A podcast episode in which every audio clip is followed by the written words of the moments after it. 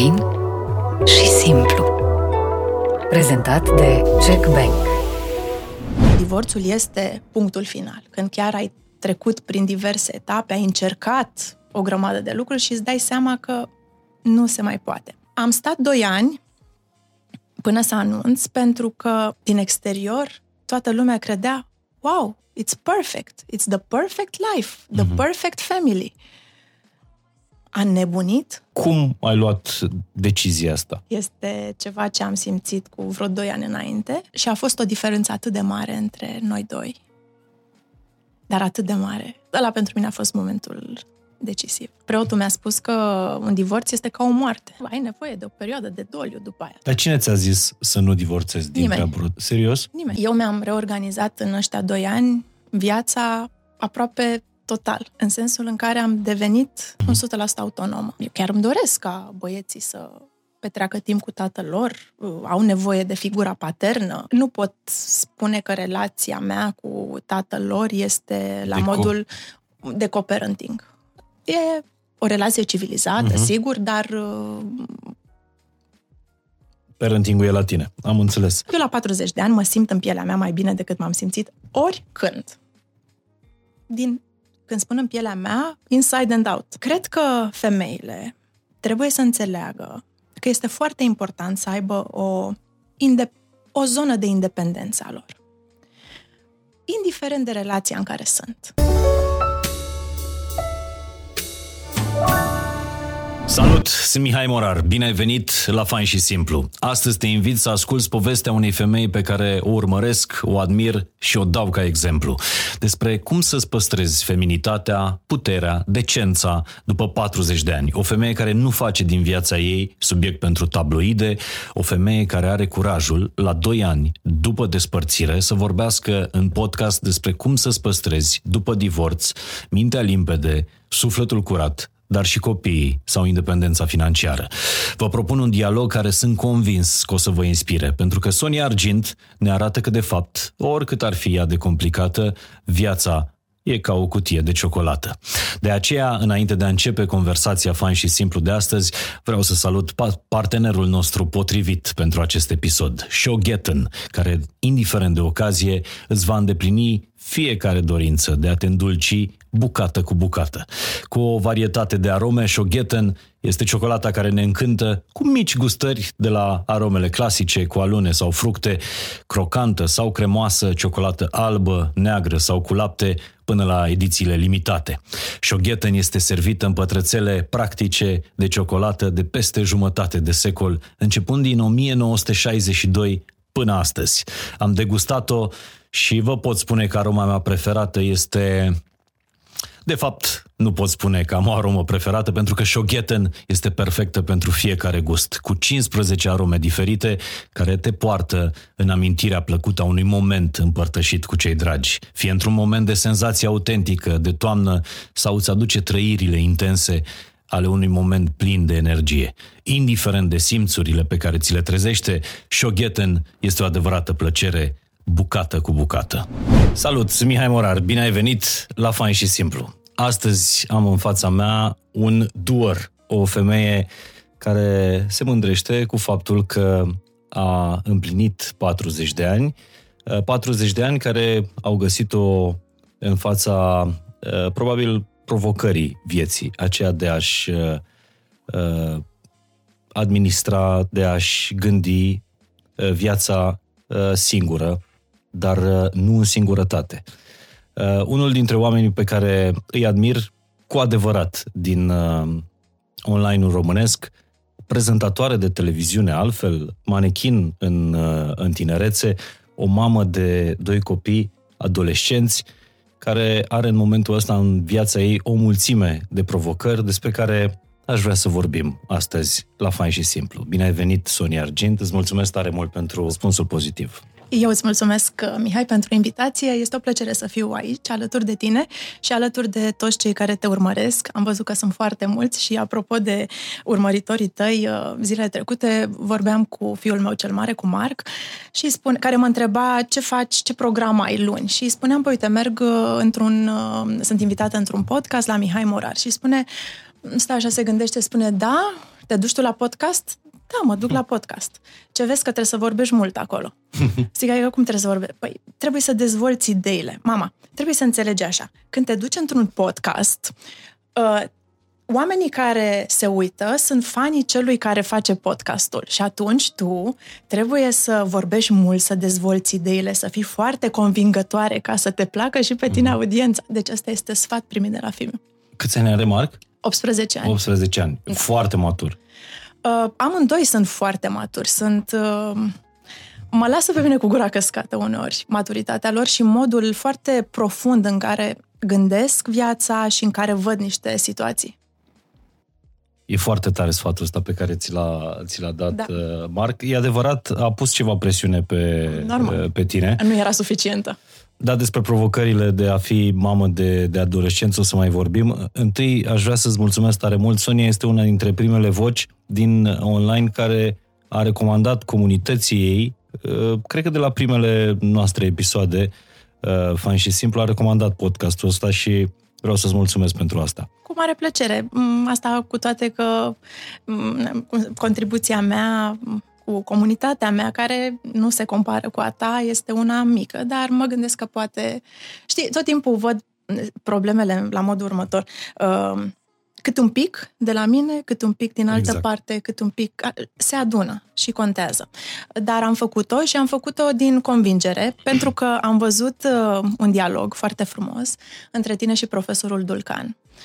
Și mi s-a părut uh, așa, mi s-a părut, domnule, uite, li se mai dă oamenilor și altă informație. O informație care este ruptă de ceea ce auzim în uh, mainstream, în uh-huh. media uh, de care ne lovim zi de zi și care poate ne ajută să privim viața dintr-o perspectivă un pic mai profundă și să înțelegem că pe lumea asta nu suntem noi miezul și că undeva deasupra noastră e ceva ce poate ne ghidează, ce în care poate ne, uh, dacă ne pune mai multă încredere și mai multă credință, uh-huh. poate ne ajută și poate ne ajută fix atunci când uh, viețile noastre ajung în momente complicate. Și cred că e bine să aduci oamenilor astfel de um, cum să le spunem perspective. Corect, sunt perspective diferite, la fel cum uh, nu cred că are vreo importanță cât de mare este comunitatea. Uh, cred, în cazul comunității tale, e vorba despre site-ul uh, Soniei pe care ea îl îngrijește de vreo 5 ani, mi-a spus, mm-hmm. de duar.ro mm-hmm. duar.ro Acolo sunt o mulțime de resurse pe care tu le oferi comunității și dincolo de asta sunt și momente când te deschizi în fața uh-huh. comunității tale. Ma, din punctul de vedere al mediei din România, Sonia nu este o personalitate mainstream. Uh, Asta e și motivul pentru care nu o să găsiți uh, absolut niciun fel de articol pe în ziarele tabloid despre, uh, despre ea. Și asta mi se pare o binecuvântare în ziua de astăzi. Adică să dai căutare pe tabloide după un nume de persoană publică, totuși prezentatoare de televiziune, e pe scena asta de, de niște ani buni. de ani, spun de 20... eu, de, de la 18 ani, de, de la când 18 am ajuns ani. în televiziunea română, exact. Și să nu găsești articole în tabloide, asta este chiar o binecuvântare. Na, acum știu cum se zice, că norocul și-l mai face și omul cu mâna lui. Uh, la mine, abordarea acestei activități, să zic așa, publice, uh-huh. A avut o componentă foarte importantă. Și anume faptul că am vrut să mă bazez exclusiv pe mine și pe tot ce însemn eu, cu resursele mele intelectuale um, și să nu aduc în față familia, de exemplu, uh-huh. copii, soțul, relația, fostul soț. Um, am preferat să le țin undeva pentru mine uh-huh și am făcut lucrul ăsta pe de-o parte pentru că am vrut să-mi dovedesc mie că pot să fac singură, fără aceste unelte. unelte, să spunem așa, și pe de altă parte pentru că sunt foarte conștientă că expunerea publică, vine la pachet și cu multe energii care nu sunt tocmai cele pe care ni le dorim. Și lucrurile astea, fie că ne dăm noi seama sau nu, afectează. Dacă te uiți la Hollywood, majoritatea persoanelor publice, fără să, să mă... Da? Uh-huh. Deci nu ne comparăm, dar la o scară mai, mai mică. Dar acolo, persoanele foarte expuse, care își vorbesc în, vorbesc în permanență despre relațiile lor, care se arată, uite cât suntem de fericiți, cât ne iubim, ce facem, ce ne-am cumpărat. Într-o proporție covârșitoare, eșuează. Uh, cei care reușesc să-și mențină familia unită sunt cei care își păstrează familia în intimitatea ei și care nu dau din casă chiar atât de mult. Sigur că nu pot să nu pot să-mi desfășor activitatea fără să vorbesc despre copiii mei, fără să vorbesc despre relația mea. Astea sunt lucruri care mă care sunt parte din mine, care mă fac să fiu cine, cine sunt. Mm-hmm. Uh, nu am cum să le evit. Dar nu trebuie să le și prezint publicului. Și cu toate astea, din când în când, uh, mai ai momente când îți pui sufletul pe, pe tavă, în fața comunității mm-hmm. tale, uh, în primul rând. Uh, am citit articolul tău de, de astă vară, articolul tău de astă vară în care anunțai separarea de, de fostul mm-hmm. soț, divorțul, mm-hmm. la doi ani după ce el s-a întâmplat. Da. Asta apropo de faptul că dacă vrei să nu se știe ceva despre tine în ziua de astăzi, poți uh, să o faci liniștit. Sau cine își dă seama, cine știe, știe, pentru că sunt niște semne evidente uh-huh. uh, care, se, care lasă să se ghicească niște lucruri. Dar uh, această distanță de 2 ani de la decizia finală în acte și până la anunțul public cumva, uh, a fost și o perioadă pe care am dorit să mi-o iau și în care să-mi dau seama cu adevărat cum îmi este. Pentru că nu poți, într-o lună după divorț, să știi dacă ți-e bine sau nu. Nu poți să-ți dai seama în jumătate de ani dacă ai luat cu adevărat decizia cea bună. Ai nevoie de timp, ai nevoie să te așezi tu înapoi în viața ta, să-ți, să te repoziționezi, să iei într-un fel de la capăt foarte multe lucruri. Adică eu mi-am reorganizat în ăștia doi ani viața aproape total. În sensul în care am devenit aproape 100% autonom. Aș putea să spun 100% mhm. autonomă. Uh, tot ce ține de gestionarea unui cămin. Nu că înainte ar fi fost uh, altfel, că tot eu cumva eram principala gestionarul organizatoare, familiei. să spunem așa. Uh-huh. Mai în general. Uh-huh. uh, dar uh, acum chiar știu că, tot, că totul depinde de mhm. mine acolo acasă și uh, că eu trebuie să decid stânga-dreapta. Am stat doi ani până să anunț, pentru că sunt foarte conștientă că în momentul în care vii și spui oamenilor, uite, am divorțat. Și nu am divorțat dintr-un punct care din exterior uh, părea că, domne, e nasol, e ceva. Nu, e exact din contră. Din exterior, toată lumea credea, wow, it's perfect, it's the perfect life, the mm-hmm. perfect family. A nebunit? Și în momentul în care vii și spui chestia asta și spui că tu, ca femeie, ai luat o astfel de decizie, uh, știu că uh, există șanse să influențezi și alte femei și să dai de gândit și altor femei sau poate bărbați. Uh, dar eu, în principiu, mă adresez femeilor. Uh-huh. Publicul meu este preponderent feminin. Și voiam să o fac într-un mod în care să nu induc cumva ideea că la prima greutate de care dai, gata, ți iei bocceluța și ai plecat. Nu. Nu. Și în continuare nu spun că divorțul este tot timp este soluția când lucrurile nu mai merg. Nu. Divorțul este punctul final. Când chiar ai trecut prin diverse etape, ai încercat o grămadă de lucruri și îți dai seama că nu se mai poate. De asemenea, am vrut cumva să mai spun și faptul că atunci când decizi să divorțezi, nu este obligatoriu ca motivul să fie unul dintre acele clișee pe care le știm.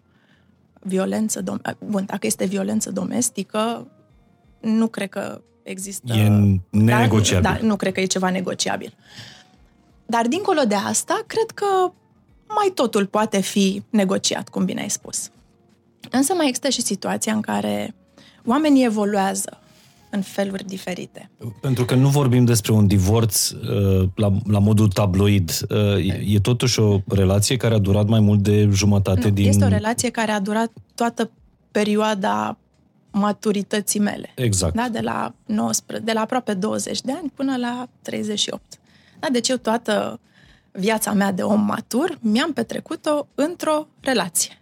Această relație în care a dus la o căsnicie, exact, la doi copii. Frumoasă, bazată pe iubire. Uh-huh. Deci totul a fost uh, cu premize foarte bune. Dar se întâmplă ca oamenii să evolueze diferit. Și știi, uh, ai avut foarte mulți psihologi în, rela- în, uh, în invitații aici în emisiune, uh, care au vorbit mult despre ce înseamnă relații. Și știm bine că există așa, există două entități, el, ea, o să vorbesc despre, da, el și ea, și între el și ea mai există o entitate, și anume relația. Da? Deci vorbim despre trei entități. Uh-huh. Relația asta uh, este și ea structurată în mai multe planuri. Pe de o parte există relația bărbat-femeie, da? de unde pornește practic ceea ce construiești mai departe. După aia există relația soț-soție, care este diferită de bărbat-femeie, pentru că în momentul în care spui soț-soție, tu deja ai ajuns să semnezi un act. Ți-ai unit cu celălalt sensul vieții, uh-huh. cumva, și presupune o construcție. În construcția aia trebuie amândoi să clădească în aceeași direcție. Să-și dorească lucruri similare. Ca să își pună acolo energia comună. Și mai există și relația mamă-tată, da? Uh-huh. De mhm. părinți. Sunt trei straturi diferite. Din păcate, relația aia bărbat-femeie, care înseamnă atracție, care înseamnă pasiune, e, e minunată. Pe asta, cu, a, cu asta începem. Asta o relație. Scânteia. Mă gândesc. Mm-hmm. Nu știu, poate la alții o fi altfel. La, la, nu știu, eu cam așa văd lucrurile. Mai ales la 20 de ani. La 20 de ani, spun eu, nu vezi altceva. Nu vezi nu. altceva decât asta. Vezi doar cum îți bate inima, mm-hmm. cum, cum zâmbești până la cu gura până la urechi când îl vezi pe celălalt. Um, deci relația asta bărbat-femeie poate să fie foarte bună. Mult timp. Dar din momentul în care apar copii și intervine rolul ăsta de responsabilitate fantastică, copii îți schimbă viața. Uh, mă uit acum în jurul meu și văd oameni care fac copii la maturitate, când sunt deja în câmpul muncii, au niște cariere, au un stil de viață deja bine uh, stabilit și vin copiii peste ei și le dă via- le, le, toată lumea lor se dă peste cap pentru că nu-și dau seama ce îi lovește. Un copil schimbă tot. Nu înseamnă că schimbă în rău. Nu. Schimbă. Este o schimbare. Bun, când vin copii, vin responsabilități. Din momentul ăla, mi se pare că relația soț-soție, cel, a, a, aceia care construiesc și uh, dau o bază uh-huh. familiei, trebuie să funcționeze foarte bine. Și, și la tine primul copil a venit uh, de vreme, la 20 și... La mine amândoi copii au venit de vreme. La 22, respectiv 23, 23 de ani. De ani. Da. În 2004 l-am făcut lucru. pe Marc, în 25 l-am făcut pe Eric. Uh-huh. A fost pur și simplu, s-a întâmplat, bineveniți au fost pentru că sunt amândoi copii făcuți cu multă dragoste și multă iubire și pasiune, sunt niște copii doriți. Uh, Cum, cumva pe finalul adolescenței tale. Da, eram încă la facultate uh-huh. când uh, eram însărcinată cu Marc și chiar îmi amintesc că uh, aveam o restanță la uh, la spaniolă, eu am făcut la facultate germanistică și mhm. spaniolă uh-huh. și la spaniolă aveam o restanță de care nu scăpam și cumva a fost, am avut noroc că eram însărcinată pentru că cred, cred că am stârnit așa un soi de compasiune în profesoare și du-te și fă copilul. Bine, și o să vedeți de-a lungul discuției uh, mergând pe firul idei, ideilor Soniei, uh, o să vedeți educația asta a ei uh, de tip german. Nu? Tu ai făcut școala germană? Eu am făcut școala germană, da. Liceu german? Liceul, da, am făcut școala germană. Și... Nu am făcut grădiniță, sunt... Uh, am doar cei șapte ani de acasă, mm-hmm. nu am ani de la grădiniță. Dar în familie ai vreo legătură cu... Uh, ceva mult prea îndepărtat ca să okay. mai conteze. Uh, am făcut meditații la limba germană cu o vecină de-a uh, bunicii mele. Mm-hmm. Practic, bunica mea a fost, bunica mea din partea tatălui a fost uh, inițiatoarea proiectului Sonia la școala germană și uh, cumva într-o mare măsură îi se datorează faptul că eu am ajuns la școala germană, dar mi se și datorează, pentru că în momentul în care am început să fac acele meditații, limba germană s-a, s-a lipit de mine așa instant. În sfârșit mă întâlnesc cu cineva. Eu 5-8 am făcut intensiv germană, nu engleză. Și în sfârșit întâlnesc pe cineva care iubește din toată inima uh, germană. Ție ți se și potrivește. Wollen wir Deutsch reden? Ein bisschen. Ah, und dann übersetzen wir das alles. Deci eu, cele mai multe traume din școală, ca să înțelegi, le-am cu profa de germană, din 5 Spune, Mihai, dacă, ce traume ai? Dacă vrei să le, să le scoți la suprafață, ăsta este momentul, Sonia. nu, nu. Dar uh, dacă urmăriți pe Sonia pe, pe social media, pe uh, conturile ei de, sau pe site-ul ei, o să vedeți că e stilul ăsta german, alles in Ordnung, adică totul e ordonat, totul e... Acum, eu nu știu dacă chestia asta cu ordinea mea și disciplina mea care uh, reies din activitatea pe care o întreprind, țin neapărat de școala germană. Eu cred că țin mai degrabă de structura cu care m-am născut, mm-hmm. respectiv de zodie. Eu sunt capricorn. Ah, okay. Sunt zodie de pământ, cu picioarele ancorate foarte bine în uh, da, în uh-huh. asfalt, dar am, uh, am și foc în mine, așa că sunt uneori uh, ușor bipolară, dacă aș putea uh-huh. spune, în uh, trăiri. Când fierb pe dinăuntru, dar după uh-huh. aia intră mintea care mă ponderează. Deci cred că de la zodie mi se trage mai degrabă. Să zicem, dar cred că și educația contează în, în dezvoltarea noastră. Acum, închizând paranteza și întorcându-ne da. la faptul că ai devenit divagat. mamă uh-huh. foarte devreme, uh, și ți-ai asumat rolul ăsta de, de soție și spui că nu e obligatoriu ca noi să evoluăm în cuplu în aceeași direcție. Cred că femeia are, începând cu 35 de ani, are așa un salt. Uh, dacă a ajuns să bifeze niște lucruri importante în viață, de genul copii, căsnicie sau o relație stabilă, casă, job, deci a bifat toate lucrurile astea și începe să se uite înăuntru. Începe să își dea seama de cine este ea cu adevărat, să-și înțeleagă valoarea, să-și înțeleagă capacitățile și să vrea poate mai mult, inclusiv de la partener. Și să fie mai puși decât ar trebui, poate, uh-huh. să încerce să-l tragă. Femeia, în general, are această Tracțiune. Da, Cred că femeia într-un cuplu este cea care trage după ea și spune hai și tu, hai și tu. Mai ales când ai în jurul tău numai bărbați și, fem- și nu ești uh, tocmai așa, miau, miau, uh, ai tendința de a trage după tine. Și uneori nu se poate. Deci pentru că celălalt... în uh, Eu în cred relație. că am fost dintotdeauna. Dar am realizat lucrul ăsta mult mai târziu. Când mult te-ai desocupat de creșterea copiilor. Da. Uh... Și când viața m-a pus în niște situații, pentru că am tre- cu toții trecem prin situații complicate, dacă vine criza și trebuie să-ți suflești mânecile și să te apuci de muncă, poate mai mult decât o făceai. Și îți dai seama că în momentul în care pui tu mâna și lucrezi, lucrurile ies și ai putere. Și poți mai mult și vrei mai mult. Și prinzi încredere în și tine. Și prinzi încredere. Și îl spui, îi spui celor, hai, hai să facem, hai. La un moment dat, opoziția pune niște bariere. Uh, uneori tu vrei să te duci în dreapta, celălalt vrea în stânga și îți dai seama că nu, că drumurile nu vor mai ajunge pe aceeași direcție. Da, românii și au expresia asta, uh, nu poți să tragi de unul singur sau nu pot să trag de una singură. Cât uh, să mai trag de una singură? Poți să tragi de unul singur în doi. Poți, da. Poți să tragi de unul singur în doi.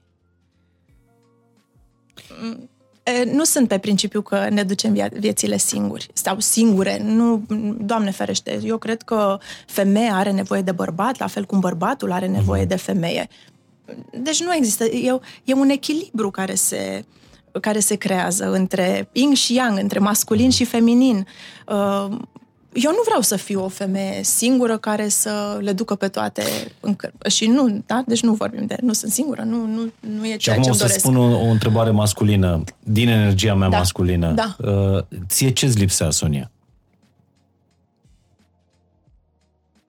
Cred că erau energiile ușor inversate. Uh-huh. Adică tu simțeai să fii mai feminină și trebuia lucrurile te făceau să fii prea masculină în, în cuplu? Să ai mult prea multă treabă de gestionare? Nu, nu vreau să... Uh, și asta, da, dar simțeam că, pur și simplu, că direcțiile în care vrem fiecare uh-huh. sunt diferite. Direcții... Eu nu vreau să vorbesc și să fac comparații, pentru că nu, ai văzut că și în articolul pe care l-am scris eu m-am referit strict la Este mine un text minunat, și da. fără să... Deci eu nu dau în nimeni, îmi respect fostul partener uh, pe care l-am iubit, nu, nici nu se pune problema să zic ceva rău de el, mai ales public, deci nici nu se pune problema. Nu, este o chestiune care a ținut uh, strict de mine și de ceea ce eu am simțit și ceea ce am simțit a fost corect. Și, am, și acum, la 2 ani și după, sunt uh, foarte, pot să spun foarte ferm că am luat decizia bună. Dar pe de altă parte, uh, vârsta asta înspre 40 vine și cu un soi de, de confort. Și înțeleg... Pe care ți-l dorești? Pe care ți-l dorești, pe care l-ai... Sigur începi să te obișnuiești. Așa cum adică suntem noi în relație, dar suntem bine, mai bine decât alții. A, compar... păi, păi nu e ușor să ieși din, uh, din confortul asta ăla care... să te, să te întreb. Cum ai luat decizia asta? Nu am luat-o peste noapte, în primul rând. Este ceva ce am simțit cu vreo 2 ani înainte uh-huh. și la care am încercat să lucrez. Nu doar eu, ci și cu celălalt, că Normal. nu pot să lucrez doar eu și să mă aștept să iasă ceva. Um, am fost și la psiholog, am fost și la preot, am fost și la astrolog. Deci eu merg pe toate căile uh-huh. ca să-mi caut răspunsuri și nu mi se pare o problemă în chestia Și de alegi pe cele care ți se potrivesc.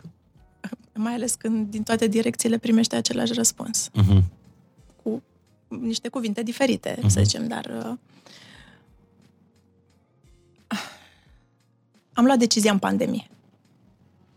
Pandemia Știi, care a în... fost un fel de hârtie de turnesol la da. multor uh, cupluri. În luna aceea în care cu toții am stat închiși între patru ziduri uh-huh. și uh, practic cu toții aveam aceleași opțiuni. Da? Depindea doar de felul în care noi ne structuram viața în interiorul celor patru pereți uh-huh. ca să ne fie bine sau nu. Și a fost o diferență atât de mare între noi doi dar atât de mare, încât uh, aia pentru mine a fost, ăla pentru mine a fost momentul decisiv. Și cum faci ca decizia asta pe care o anunți să o anunți civilizat și tot ceea ce urmează să fie absolut uh, civilizat? Pentru că, așa cum ai spus tu, ești uh, cu picioarele pe pământ, dar ai și foc în tine. direct. adică nu merge pe la așa pe la ploiești. Uh-huh. Lucrurile se abordează direct. Uite, noi nu mai suntem ok și eu mă gândesc că asta este ceea ce vreau. După care, desigur, există discuții multe, multe, multe, uh-huh. multe și este foarte bine să se vorbească. Dar cum o faci pe un ton civilizat? Cum să o faci pe un ton civilizat? Așa cum vorbesc cu tine acum, poți să vorbesc despre orice pe lumea asta. De ce n-aș putea? Acum, probabil mulți au că nu, că în nu față vorbim... tot felul de divorțuri, dacă nu personale, Nu, uh, nu s-a înjurat publice. nimeni, nu s-a bătut păi nimeni, păi nu s-a... Nu, lucrurile Cum... Bă, ideea e, lucrurile între doi oameni care s-au iubit pe bune și care au o familie și au, în mod normal, uh, au și un sens comun uh-huh. și mai ales copiii la, pe care afirm că iubești, ei ar trebui să fie, ei ar trebui să fie uh-huh. uh, elementul care să te civilizeze în discurs. Și am reușit lucrul acesta. Da, bine, acum depinde sigur și de, part- și de cealaltă parte, că încă o dată spun, sunt doi. Fără dar și poate, dar știi foarte bine că normalitatea asta, decența asta despre care vorbești tu, nu e o normalitate în, în ziua de astăzi.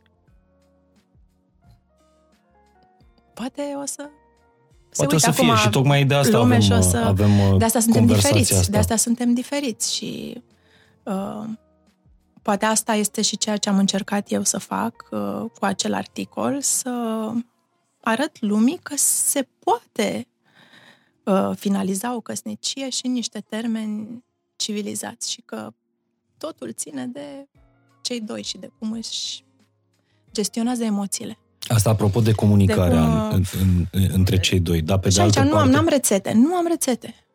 E o chestiune pe care o simți în momentul respectiv și pe care... Dar pe de altă parte nu înseamnă că n-ai suferit, pe de altă parte nu înseamnă că nu... Cum să a, nu a fost o perioadă în care Cum să nu uh, suferi? Deci e... a trebuit să te aduni? Știi, uh, preotul mi-a spus că un divorț este ca o moarte. Relația, acea entitate dintre cei doi e un organism care moare. Un organism viu care moare trebuie, ai nevoie de o perioadă de doliu după aia, să-i spunem așa. Ai nevoie să stai un pic tu cu tine, să... Uh-huh. Norocul meu face că am fost uh, foarte ocupată și uh, că nu am și fiind și copii, n-am avut perioadele alea de singurătate în care să-mi plâng de milă, uh-huh. să zic așa dar uh, cred că suferința mi-am trăit-o mai degrabă înainte de divorț și mai puțin după. Și planul ți l-ai făcut înainte sau după? Ce plan? Cum să fiu, cum să trăiesc, cum să învăț să plan. trăiesc nu mi-am făcut singură. niciun plan. Nu mi-am făcut niciun nu plan. Nu ți-ai făcut niciun plan. Nu. În schimb, știu ce pot. uh, știu ce putere de muncă am, știu ce determinare am. Tu spui că încrederea asta în, în tine Uh, s-a născut undeva după 35 de ani. Da. da. Ce ți-a dat încredere în tine, Sonia? Rezultatele pe care le-am obținut în timp. Pentru că eu sunt o femeie care pornește din, a pornit în, toată, în tot tumultul ăsta al vieții, uh, dintr-un punct în care încrederea în sine cam lipsea. Și eu sunt cea care mi-am clădit-o pas cu pas pornind de la mulțumirea față de felul în care arăt, uh-huh. cu care mult timp, nu că n-am fost mulțumit, dar aveam multe nesiguranțe. Am nu știu, multe. Tu, tu te alinți acum? Nu, nu, știu îți dau cuvântul meu model. Uh, păi da, am fost model, dar... Dar? Dar, uh, la 17 ani, pusesem kilograme pe mine. Nu mai aveam datele alea cerute la Milano sau la mm. Paris a fost o lovitură. Nu, pentru cineva care își dorea chestia aia, a, a fost asta o lo- doreai? La momentul respectiv, da. da. Nu, nu știam. La momentul respectiv, sigur că îmi doream. Și au fost niște lovituri pe care le-am luat în... Eu sufăr la lucrurile pe care mi le doresc și nu mi mhm. ies, sufăr. Și mai ales atunci când îmi dau seama că poate aș putea face aș putea performa foarte bine, dar e ceva ce mă încurcă, mm. su- am, sufeream foarte tare. Mai sufăr, la mine chestia asta cu suferința pe ce nu iese este valabilă mm. în continuare. Dar mi-am clădit această încredere în mine pentru că am văzut că în permanență am alte unelte, alte resurse în mine de care mă pot folosi în alte direcții. Nu mi-a ieșit manechinăreala. Ok, mi-a ieșit televiziunea, fără să fi făcut nimic mod special pentru chestia. Au venit și m-au luat din liceu pentru că vorbeam bine limba germană. Deci a fost o reușită care nu s-a datorat felului în care arătam. Ceea, ceea ce ai Ceea învățat ce, până atunci. ce am învățat și ceea ce aveam în cap. Am ajuns în televiziune.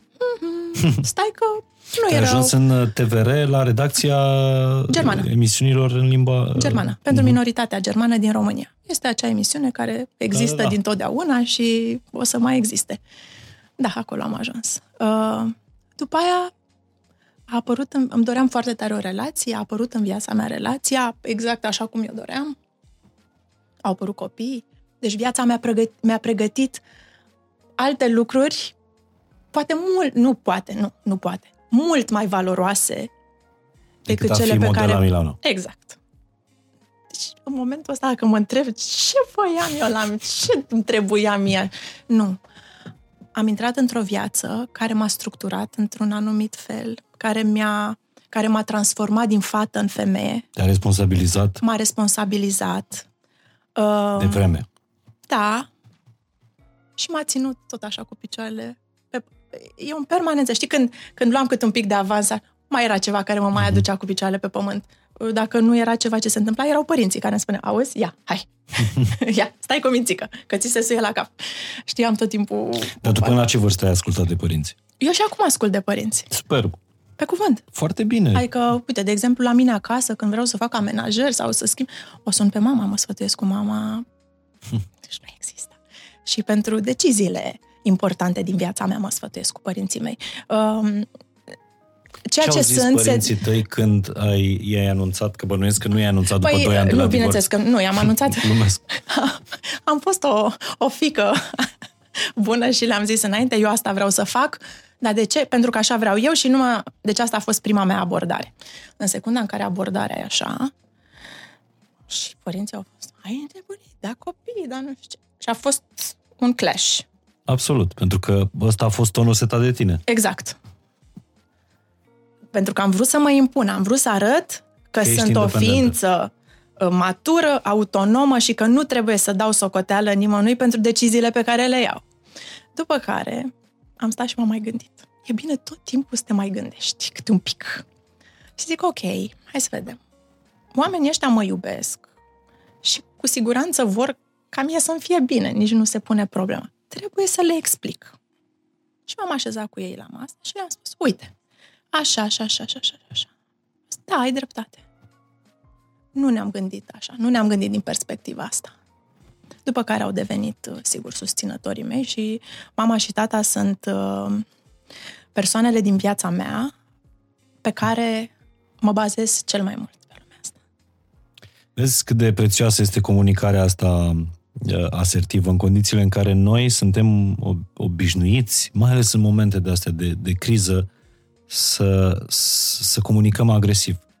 Și când anunțăm un divorț și când uh, suntem obosiți și nu mai avem timp, ce treabă au părinții mei să, uh, să le spun eu motivele pentru care divorțez? În viața mea sunt independentă.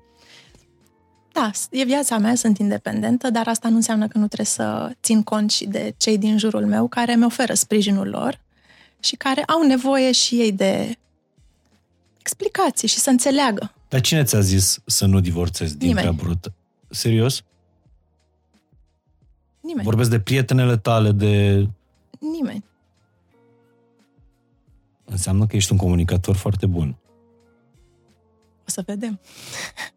Și cât de prețioasă este, până la urmă, comunicarea asta deschisă. Să, să le spui Sigur, eu oamenilor, atunci când uh, vorbesc cu... Nu, nu am multă lume fără cu să care speli vorbesc. rufele în public. Nu, nu, nu, nici să, nu să... Nu, dar oamenii cu care vorbesc și care îmi sunt apropiați sunt oameni care mă cunosc, care au fost la mine în casă, care știu multe și... Da. Și care au fost alături de mine și sunt în continuare și e, e fantastic în, uh, în momentele astea să știi că ai cu cine să vorbești, că îmi sună o prietenă, o sun pe Ioana, Ioana, vin până la tine. Da, vino. Uh, nu am, au- n-am, și cred că oricine are acești oameni în viață. Mhm. Dar Pe de care se- depinde cum le comunici. Sigur, da.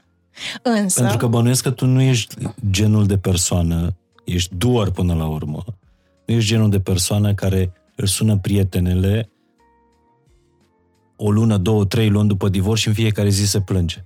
a, aoleu, nu, sunt singur, aoleu, ce mă fac, aoleu. nu, nici vorbă. Păi nu, dar discursul Nu. ăsta de victimizare de obicei îndepărtează Da? uh, prietenii. Ok. Da, nu. De fel nu sunt o victimă. nu. Uh, soluția este tot timpul noi. Trebuie Atâta, doar să știm că există acolo și să o căutăm. Nu, nu sunt o victimă. înainte să-mi spui cum te reconstruiești, cum te-ai reconstruit, vreau să-mi povestești despre copii. Pentru Da. că ei, divorțul vostru i-a prins exact în miezul adolescenței. Mhm. Când oricum te înțelegi greu și trebuie să traduci și limbajul lor și limbajul părinților ca să ajungi la un limbaj comun. Uh, În primul rând, vestea le-am dat-o împreună. În al doilea rând, după cum îți spuneam, copiii sunt deștepți. și prind niște lucruri fără să fie nevoie să le spunem. Și reacția lor au, a fost, da, ne-am dat seama. E ok, faceți ce vreți voi. Uh, nu s-a pus problema ca vreunul dintre părinți să nu aibă acces la copii, deci nici nu există așa ceva. Mhm. Uh, eu chiar îmi doresc ca băieții să petreacă timp cu tatăl lor, uh, au nevoie de figura paternă, mai ales la vârsta asta, au mare nevoie să stea de vorbă, mai ales cu un bărbat. Și mai ales la vârsta asta. Exact. Dar ce înseamnă co-parenting-ul ăsta? Că tot citesc despre, despre el. E, Bănuiesc că ai citit și tu. ar fi, mi-e dificil să spun ce înseamnă cu exactitate, pentru că nu știu. Adică uh, eu încurajez relația copiilor cu tatăl Mhm. lor și mi-o doresc și îi împing încolo. Deci nu ești o mamă elicopter, uh, nu ești o mamă Sunt o mamă... cloșcă. Nu, și n-am fost niciodată și tot timpul le-am dat libertate copiilor și i-am încurajat să se descurce, descurce singuri. Sunt băieți. Mhm. Eu am trimis băieții la școală singuri cu autobuzul din clasa a treia. A, ok, acum știu ce fel de mamă ești. Rară. Deci băieții, ok, și, și fete, trebuie să se descurce. Nu... Într-un cadru controlat, îi înveți, le arăți ce au de făcut. Dar nu trebuie să-i porți de mânuță până la 18 ani. Da, dar pe de altă parte băieții ai văzut că vor să fie purtați de, Da, de vor. mânuță. Adică Da, da. se trezesc dimineața, mami, ce Da, vor. mâncăm astăzi? Bă, Și asta mă, deci, asta e o chestie care mă, mă uimește și pe Cum mă? Vă spun ce aveți de făcut, vă dau libertate, duceți-vă, faceți și voi tot la mine veniți. Și am senzația că cu cât le dai mai mult spațiu, le spui, hai, duceți-vă, hai, zburați, hai, Uh-huh. Cu atât au tendința de a se întoarce la Nu? cuibușor. Da, da, da. Adică uh, atitudinea asta, sunteți ai mei, stați cu mine, Bă, îi îndepărtează. Eu nu vreau să-mi îndepărtez copiii. Am început să citesc acum o carte pe care am descoperit-o la uh, conferința lui Gabor Mate din, uh, de acum o lună, trei săptămâni, o lună, Mhm. care se numește Cum să-ți ții copiii aproape. Da, da. Uh, Cartea lui Gabor Mate. da, exact. Uh, și am început să o citesc. Nu pot să vă spun încă o impresie despre ea, pentru că sunt uh, la început, sunt în primele 30 de pagini, dar chiar sunt foarte curioasă Mhm. ce, soluții, uh, ce soluții propune și sunt curioasă dacă soluțiile pe care le propune au legătură cu uh, felul în care mama și tata ai mei uh, au acționat cu mine și cu fratele meu, pentru că noi suntem niște copii foarte apropiați de părinți Mhm. și mă gândesc că poate ei instinctual or fi făcut ceva, o să văd, o să îmi uh, lămuresc chestia asta. Fratele tău este mai, Mai mic. mic decât, Cu aproape trei ani mai mic, decât da. tine. Mhm. Și spui că a- aveți o relație foarte apropiată cu, Da. cu părinții. Probabil asta Da. se va întâmpla și în cazul Așa mă băieților gândesc, tăi. așa mă gândesc. Adică eu cu băieții am o comunicare foarte bună, desigur, atunci când au ei chef, că nu au chef tot Evident. timpul, adică sunt, știi cum, te înțelegi cu ei bine de tot. Și comun, și povestesc, și stau pe canapea cu mine și îmi zic, ai, așa ești de prieten. Și se face asta, un Și switch în 10 minute nu mai ai cu cine să te înțelegi. și sparg pereți prin casă, știi, cam așa. Zic, ok, stați. Um, dar revenind, uh, apropo de co-parenting, la co-parenting, uh, nu știu să-ți spun, pentru că nu pot spune că relația mea cu tatăl lor este la De co- modul de co-parenting. E o relație civilizată, Mhm. sigur, dar uh, Parenting-ul e la tine, am înțeles. Parenting-ul e la amândoi. Nu. Fiecare uh, îl face după cum consider. Dar ți-au reproșat vreodată copiii nu. asta? Pentru că cei nu. mai mulți dintre, dintre oameni, și când spun oameni mă refer în principiu la, la femei, cele mai multe le e frică, celor mai multe le e frică să se separe tocmai pentru asta, că o să mă judece copiii și, ce spuneai tu mai devreme, că n-au suficientă încredere. Cum spuneai și tu. Mm, dacă n-au suficientă încredere în faptul că s-ar putea descurca pe cont uh-huh, propriu. Exact. Și aici, aici vreau să fac o paranteză foarte importantă. Câte vrei tu? Cred că femeile trebuie să înțeleagă că este foarte important să aibă o, inde- o zonă de independență a lor. Indiferent de relația în care sunt. Se poate întâmpla orice pe lumea asta. Se poate întâmpla divorț, se poate întâmpla, da, mai în rău... Boli, dis- exact, exact, așa. Război, tu, să plece bărbatul se, la război. Se pot întâmpla o sută de mii de situații. Tu, femeie, trebuie să ai o zonă ta de independență în care să știi că poți activa dacă rămâi pe cont propriu. Și atunci când ai această plasă de siguranță, poți lua decizii pentru tine. Poți să nu stai într-o, într-un context care nu te face, care nu te mai mulțumește, care poate te chinuie și din care ai vrea să ieși, dar ți-e teamă că nu poți. E, luați-vă acea plasă de siguranță. Nu ca să divorțați. Pentru voi. Pentru puterea pe care vă dă acea plasă de siguranță. Deci nu, nu vă luați independența asta pentru a premedita un divorț? Nu, Luați-vă no matter what. Uh, sunt o mare susținătoare a familiei, a căsniciei, a cuplului. Uh, structura familiei este nucleul cel mai puternic al societății. Este cel mai puternic. Poate... Nu, nu vreau să intru acolo. Deci este cel mai puternic nucleu al societății. Cred în el și îl susțin. Dar nu cu orice preț. Așa, deci asta este apropo de frică. Când ai asigurată o independență, poți să-ți iei deciziile. Legat de ce îți pot reproșa copiii. Uh-huh. Mai ales în adolescență, că bănuiesc că sunt momente când Copii... relația dintre voi devine Așa. Uh, încordată și poți să auzi și replica asta. Din... Sigur, copiii pot reproșa orice pe lumea asta. E dreptul, e libertatea lor să Normal. reproșeze ce vor. Da, contează să știi și tu unde stai și să le explici, să stai de vorbă cu ei. Dar de ce îmi spui lucrul acesta? Uite, deci eu cred că mie nu mi-au reproșat. Dar, desigur că am avut discuții. Le-am povestit de la 1900 toamna lucruri. Din relația ta. Din relația mea, din viața mea, uh-huh. din viața familiei, întregii familii. Când spun întregii familii, și familia mea și familia fostului soț, uh-huh. adică, da, e un context. Și le-am povestit-o și le povestesc până mă satur și până o să le intre în cap.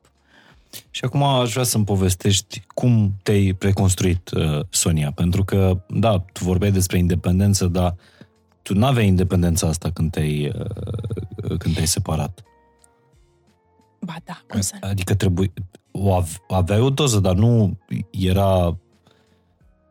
Nu, eu am... Erai pe picioarele tale. Da. Am înțeles. Da. Deci mie, din punctul ăsta de vedere, Mhm. mm-hmm. nu mi-a fost teamă. Doar că ce am, ce, cum să spun eu, ne, ce lucru ne, incert, incert, ăsta este uh-huh. cuvântul, l-am eu în, în viața mea și în activitatea mea, este că mi-am ales un drum de freelancer. Eu toată viața am lucrat fără contract de muncă. Este o alegere extrem de asumată pe care am făcut-o. Ce înseamnă asta? Înseamnă că eu câștig cât muncesc și că acele contracte pe care le semnez, acele joburi pe care le am, mm-hmm. depind foarte mult de implicarea mea și de felul în care știu să mi le aduc. Adică este ceva ce mă solicită constant. Asta este incertitudinea din viața mea. Nu știu peste o lună, peste... Nu, ai peste o lună știu. Dar nu știu peste șase luni exact cum va fi. Ceea ce știu însă, sigur, este că am o educație și că am o meserie. Iar meseria este limba germană. Pe mine în viață, limba germană m-a ajutat în absolut tot ce am făcut. Mi-a deschis uși. Am ajuns în televiziune datorită limbii germane. Am ajuns în contexte mm, de job datorită limbii germane. Deci mâine, dacă ceea ce facem acum nu se mai întâmplă. Dacă nu merge podcastul ăsta, de exemplu. Da, așa. Am o meserie pe care eu o pot folosi. Și chestia asta este ceva ce îmi dă o plasă de, de siguranță. Eu cred că încrederea în tine îți dă o plasă de siguranță. Pentru că fie, eu cred că fiecare dintre noi putem găsi Sigur. niște elemente Aturi care pe care sunt, le avem. Exact. Sigur Doar că, că da. de cele mai multe ori nu le vedem, pentru că e mult mai aproape neîncrederea, frica de ziua de mâine, frica de separare, frica de și cât... să avem disponibilitatea și uh, să fim conștienți că, va, că este nevoie să muncim un pic mai mult. Eu n-am fugit niciodată de muncă. nu știu, asta cred că e karma mea. Deci, Dar nici, nici nu s-a putut, nici nu ți-a ieșit fără. nu prea, Nu prea. nu prea. De pe la 16 ani muncesc. Povestește-mi puțin o zi din viața unei femei uh, independente. Uh, cu mențiunea că această, încă o dată spun, că activitatea mea este o activitate de freelancer care nu presupune un job 9 to 5. Nu ai avut Da? niciodată o relație tip angajat-angajator. Niciodată. Da? Superb. Deci, eu îmi structurez viața după cum doresc. N-ai fost niciodată angajat în televiziunea română? Nu ai Nu. avut contract de, Colaborare de și colaborare drepturi de autor. producție? Uh-huh. A, Deci nu m-a sunat nimeni. E ora 9, de ce nu ești la birou? Nu m-au sunat de la Human Resources să-mi spună când să-mi iau concediu sau nu. Da, deci nu am... Pornim de la această uh-huh. premisă că e foarte importantă în felul în care Absolut. îți spun cum este structurată viața mea. O zi din viața mea. Uite, pot să spun așa, mă trezesc pe la șapte și jumătate și uh, mi-am impus un ritual. Și spun că mi-am impus pentru că eu ceea ce fac cu consecvență în viață pornește cu impunere. Asta știu că îmi face bine, eu asta fac, disciplină. Și mi-am impus un ritual, mă trezesc, mi-aprind o lumânare. Mă duc la baie, mă spun așa, îmi pun cafeaua la făcut, îmi iau vitaminele, apa cu lămâie, așa. Da, îmi fac ritualul ăsta de well-being, după care meditez 10 minute. Uh, poate zic și o rugăciune, Uh-huh. că nu se exclud una pe cealaltă. După care mă trezesc și văd care este, mă ridic din pat, ies din dormitor și văd care e stadiul prin casă. Dacă bă, e acasă vreunul dintre băieți, dacă nu a plecat la școală, sunt pe bă, programe diferite la școală și am chef, le fac micul dejun. Le fac micul dejun, stăm de vorbă, uh, îi organizez, le aflu programul pe ziua respectivă, uh, stabilim ce mai facem, ce mănâncă, Mhm. ce mănâncă dimineața la prânz și seara și între mese, din 3 în 3 ore, precum sugarii, pe cuvânt, deci așa este. Uh, După care mă apuc de uh, o oră stau și lucrez, uh, răspund la mail-uri Dimineața. dimineața. Uh-huh. Răspund la mail-uri, după care de la 10 sau de la 11 am, uh, mă duc la sport. Ce să faci? Deci nu că ce să fac. Este regulă. Doar dacă sunt bolnavă, nu mă duc la sport. În rest, sau dacă, nu știu, dacă chiar nu sunt Mhm. uh-huh. așa, sau muncesc și e musai atunci. Al- Dacă nu mă duc dimineața, mă duc după amiază. Dar nu există să scap. Sportul este un element care îmi dă foarte multă stabilitate și care uh, mă ajută să-mi controlez pe parcursul zilei emoțiile. Am probabil că uh, generează serotonină, dopamină, oxitocină, ce o mai genera și îmi dă o stare bună, îmi dă calm, îmi dă relaxare, îmi dă detașare și îmi dă clar viziune. Fac sport, mă întorc așa și mă pregătesc. Am întâlniri, am evenimente de prezentat pentru care trebuie să mă pregătesc, pentru că pe lumea asta nu există nimic fără un pic de... Ceea ce eu fac și se vede public în social media, uh, că fac o postare, cu o campanie, că prezint un eveniment, că fac un interviu. Toate lucrurile astea în social media sunt o fracțiune de secundă. Ceea ce este în spate însă este multă. Pregătire. Învăț despre anumite subiecte. îmi învăț niște prezentări, îmi fac niște, îmi scriu niște prezentări, îmi controlez niște contracte, răspund la niște mail-uri, sunt într-o permanentă legătură cu oamenii. Uh, activitatea, mult, foarte mult din activitatea mea, cea din spate care nu se vede, presupune PR. Presupune să fii într-o permanentă legătură cu niște oameni cu care poți lucra. Deci nu ai niciun agent... Am pe, ba, da, ba, da, am pe cineva care, asistent, care, uh, care, mi, care mi mai negociază niște contracte, uh, nu toate, Uh-huh. pentru că sunt un pic uh, Să de... nu zici că tot tu tai și facturile și... De cele mai multe ori, Știu, da. știu să fac și așa ceva. Știu să fac orice de la A la Z în activitatea mea. Mhm. Nu există. Că aleg la un moment dat să le, uh, Și să îmi le place- deleg. Și, și cred că aici se, se, se vede școala uh, germană, fără să încerci să te etichetez uh, în vreun fel. Uh, De fiecare dată când prezinți, nu știu, ceva, un produs. Eu nu sunt, adică nu mă interesează ce produse de beauty prezinți tu, dar le prezinți cu atâta foarte aplicat. Da. Și cu aplicat și explicat. Da. Astfel încât mă faci pe mine, care nu sunt în publicul tău uh, Țintă. țintă să înțeleg unele lucruri. Ba despre beauty, ba despre de ce să de ce faci pilates astăzi și mâine te duci la sală. În primul rând pentru că alegerile pe care le fac, indiferent că vorbim despre stil de viață sau o campanie, le fac gândindu-mă înainte de ce le fac. Decid să fac o campanie din anumite considerente și atunci când eu înțeleg ce am de transmis, deci în primul rând trebuie să înțeleg eu, să vreau eu, să, să internalizez eu ceea ce vreau să spun mai departe. E normal să ajungă un, o informație frumos tradusă și frumos și clar expusă. Și nu mă bag în lucruri pe care nu, care nu-mi fac plăcere, în care nu cred, Uh-huh. refuz. Refuz foarte mult. Și atunci e simplu să... Este atât de simplu când îți place ceea ce faci, să faci bine și se vede chestia asta. Tu te-ai oprit din a face emisiune de televiziune exact în perioada în care și uh, divorțai, nu? Nu chiar. Un an mai târziu. Un așa. an mai târziu, nu? Da, au fost uh, doi ani pentru mine foarte foarte grei din toate punctele de vedere. Dar nu când te-ai plâns. Mă vedeți că m-am plâns? Nu. Am plâns eu în, la mine acasă și cu cei cu care mă sfătuiesc și mi-a fost suficient. Uh, și m-am scuturat și am luat-o de la capăt. Uh, deci au fost doi ani cu niște schimbări greuțe. Schim- Schimbări greuțe care înseamnă că m-au scos dintr-o zonă în care eram foarte confortabilă și în care știam ce am de făcut. Hmm. Nici nu mă mai înflăcărau atât de tare. Da, știi? Era călduț. Era călduț. Și acasă și la muncă. Da, Adică să ai un contact cu televiziunea publică, așa. De, după 22 de ani. Deci da, 22 de ani este o, re- este o viață. Este o relație de o viață Mhm. în zona profesională. Mă rog, și s-a schimbat uh, conducerea. Odată cu conducerea s-au schimbat și niște cerințe. Emisiunea nu a mai avut loc în grilă. Mm, și mi-am dat seama, sigur că nu a fost o... o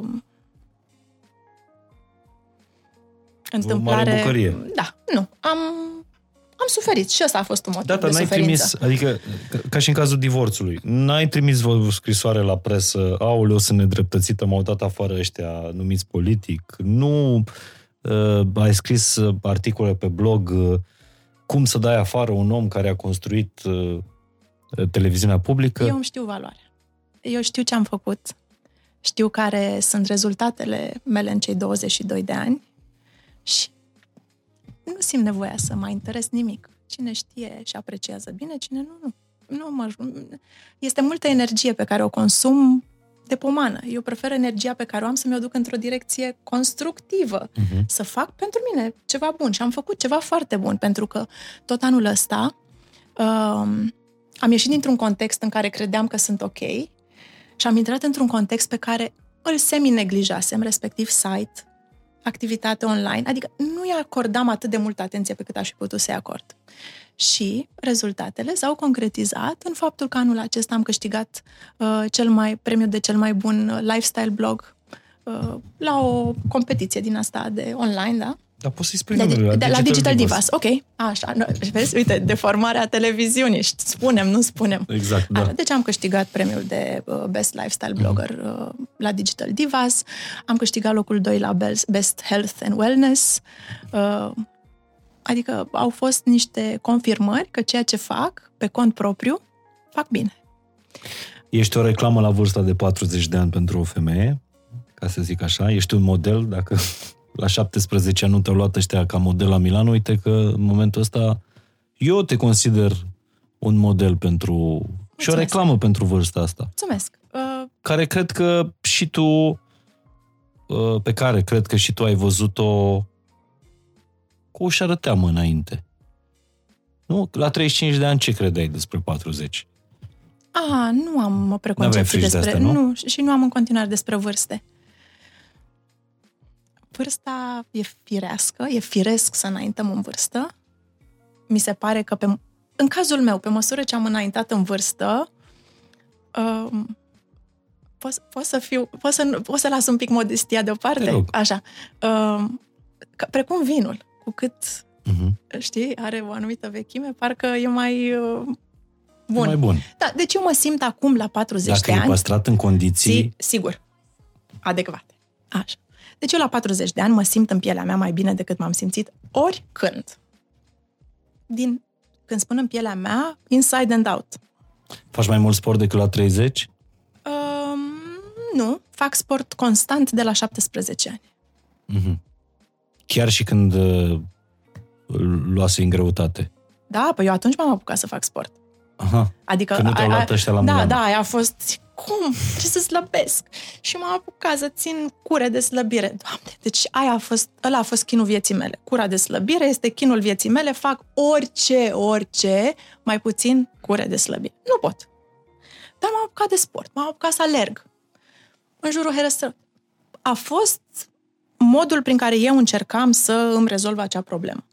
Nu am rezolvat-o, pentru că pe lumea asta, țineți minte, de slăbit, nu slăbești doar cu sport. Mhm. Așa. Adică alimentația este obligatorie. Este esențială. Așa. Dar mi-a intrat, în, ref- mi-a intrat în stilul de viață acest obicei care mi-a adus, am văzut că mi-aduce multe alte beneficii. Alergarea. Uh, știi, nu știu dacă ai, ai văzut la un moment dat ce a zis Will Smith, că sunt două lucruri pe lumea asta pe care dacă le faci, uh, ai o viață bună, să citești și să alergi. Mhm. Să citești pentru că în momentul în care citești nu există vreo poveste de viață care nu, să nu se regăsească într-o carte și în care să vezi soluții și uh, oameni și uh, da, caractere și să alergi, pentru că în momentul în care alergi pe distanțe lungi, ajungi în punctul în care, inevitabil, în punctul în care nu mai poți. Și acolo este o luptă mentală tu cu tine, pe cont propriu, să mergi mai departe. Mhm. Și este uh, un mod de a-ți structura felul în care acționezi, felul în care treci peste greutăți, cum, cu care nu se compară nimic. Deci eu de acolo mi-am luat mult. Da, și Mult. îți accesezi în momentul ăla de nu mai pot, deci îți Ba mai- accesezi niște zone pe ba mai care poți nu un pic. știai că le ai în Ba, mai tine. poți. Și când te doare coapsa tare de Mhm. tot, ba, ba, mai poți. Am avut o fază foarte simpatică la, cred că la ultimul semimaraton pe care l-am alergat. Dar ai alergat, ai alergat și maraton? Nu, Doar semi. doar se- trei semimaratoane. Adică 21 de kilometri. Nu că nu mă uit urât, adică t- totuși un semi-maraton e 21, virgulă ceva... Deci nu-i deloc puțin. Nu, Da. 21, 21, așa. Cătăline, stai liniștit, nu... Deci a fost o fază foarte simpatică. Eram pe la kilometru 19 și de, chiar nu mai puteam. Eram pf, ruptă. Și am început, am uh, lăsat ritmul mai ușor și chiar am făcut câțiva pași în mers și din spatele meu aud o voce masculină care îmi spune am alergat 19 km uitându-mă la fundul tău. Dacă te oprești acum... Asta ți s-a întâmplat în București sau... da, Da. A, f- nu, a, Trebuia să mă supăr? Du, cum să te superi? Păi dar nu știu, să o iau ca pe vreun harassment, ceva. cheltuiai foarte multă energie dacă te supărai și Da, nu mai ex- terminai exact. maratonul, așa? Și vreau să spun Ai preferat să-ți ca, iei... ca așa m-a făcut să zâmbesc, să spun Ah, mă, si, cum să nu mai alerg încă, am alergat 19, nu mai alerg încă 2. Și am mai alergat încă 2 km și am terminat semi, și semi-maratonul ăla. Tare. Da. Uh, am văzut că faci și pilates. Da, fac pilates de vreo 5 ani. Super formă de mișcare. Super formă de mișcare pentru femei. Uh, recomand tuturor pentru flexibilitate, pentru elasticitate, pentru postură. Se spune chiar că dacă practici pilatesul uh, cu, conș- cu consecvență, uh-huh. există șanse să te mai înalți un pic. Uh-huh. Am auzit și eu asta. Știi? Pentru că uh, poziția te obligă să stai drept și atunci se, se mai decongestionează coloana. Uh-huh. Și, știi, inclusiv din postură, din felul în care îți ții corpul, poți să pari un pic mai înaltă. Și este o formă de mișcare pe care o recomand femeilor pentru că îți dă așa grație, feminitate și forță în același timp, pentru că nu este doar despre o mânuță sus și un picior. Nu, este chiar pe forță, dar pe o, pe o forță grațioasă. Exact, da, mi- și mie mi se pare că nu lucrează foarte mult zona asta de, de tonus și musculatură, dar nu la modul de culturism. Da, de... nu bulky. Așa. Exact. Da. Uh-huh, uh-huh. Și pentru femei mi se pare că uh, pilatesul e ceea ce e baletul pentru fetițe, adică îți Da, dă da, da, da. Eu dacă aș avea, dacă aș fi avut fetiță. fetiță, um, aș fi dat-o la balet, aș fi dat-o la pilates și la not. Și la atletism, pentru că atletismul face niște picioare foarte frumoase. Ai alergat ceva ani. Am alergat. Cam da, cam mulți. Acum Nu, da. sunt pe o pauză. Mie îmi place De- foarte mult cum, uh, cum chestia asta de, se, transformă de, se transferă de la tine la, la băieții tăi. Da. Băieții tăi mai, Cel- mai fac sport din Cel când în mare, când cu tine. nu, cel mare este foarte sportiv. În fiecare da. zi face, ori se duce la sală, ori se duce la kickbox și este ceva ce s-a stârnit în el brusc acum un an și jumătate. Uh-huh. Este așa. Când, când ies cu el în oraș, nu mi-e frică.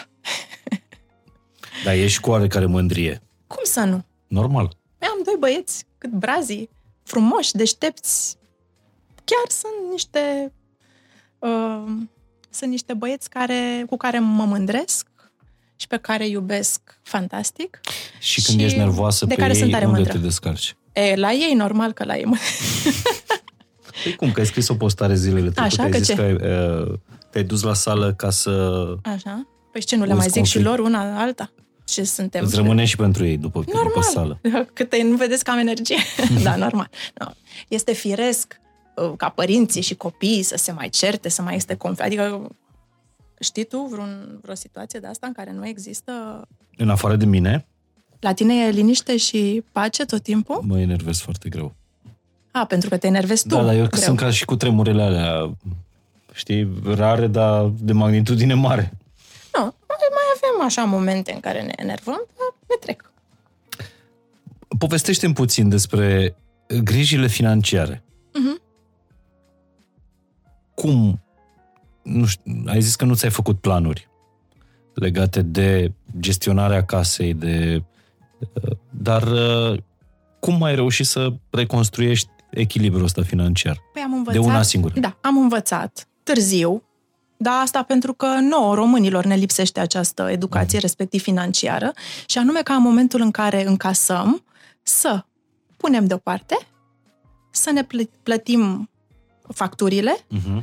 nu, mai întâi ne plătim facturile, după aia punem deoparte și ce mai rămâne, vedem cum gestionăm pentru plăceri. Și am început să practic această regulă. 30, nu, 20, 30, stai, stai puțin să mă gândesc, stai. Uh, uh, Facturile sunt 30, Da. pui deoparte 20 și 50, zic bine? Și 50... Uh, Deci, nu știu, e regula 20, 30, 50. Nu mă mai întrebați acum care în ce...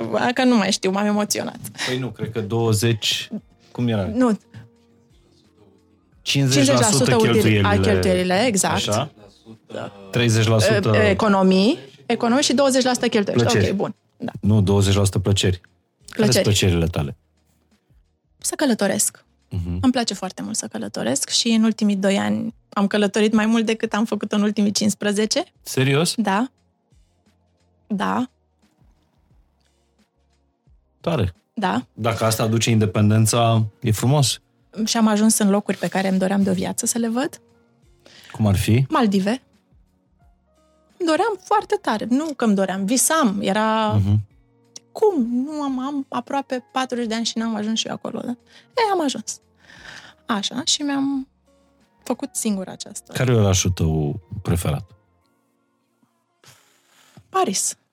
A, Parisul este Mă așteptam al... să zici Viena sau ceva din Germania, nu? Nu, nu, nu, nu. Nu. Nu, îmi place Parisul foarte mult. Este, uh, știu, poate e clișeu, nu știu, whatever, nici nu contează. Dacă mie acolo îmi place și acolo simt eu ceva, uh, fără r- chestii romantice, sau nu, pur și simplu îmi place vibe-ul, înțeleg foarte bine orașul, uh, înțeleg structura foarte bine și atunci uh, faptul că nu mă pierd într-un oraș, că îi știu niște puncte importante, nu dintre cele turistice, ci dintre cele care sunt așa pe gustul meu, uh, e foarte important pentru mine. Și îmi plac oamenii, îmi place faptul că vezi că umbli pe stradă și vezi că oamenii aceia au trăit toată viața lor înconjurați de cultură și uh, cu o deschidere fantastică către tot. Și asta se reflectă în felul în care vorbesc, în felul în care se mișcă, în felul în care se îmbracă, neînsemnând când spun se îmbracă, nu mă refer la lux. Nu, mă refer la personalitatea cu care se îmbracă oamenii.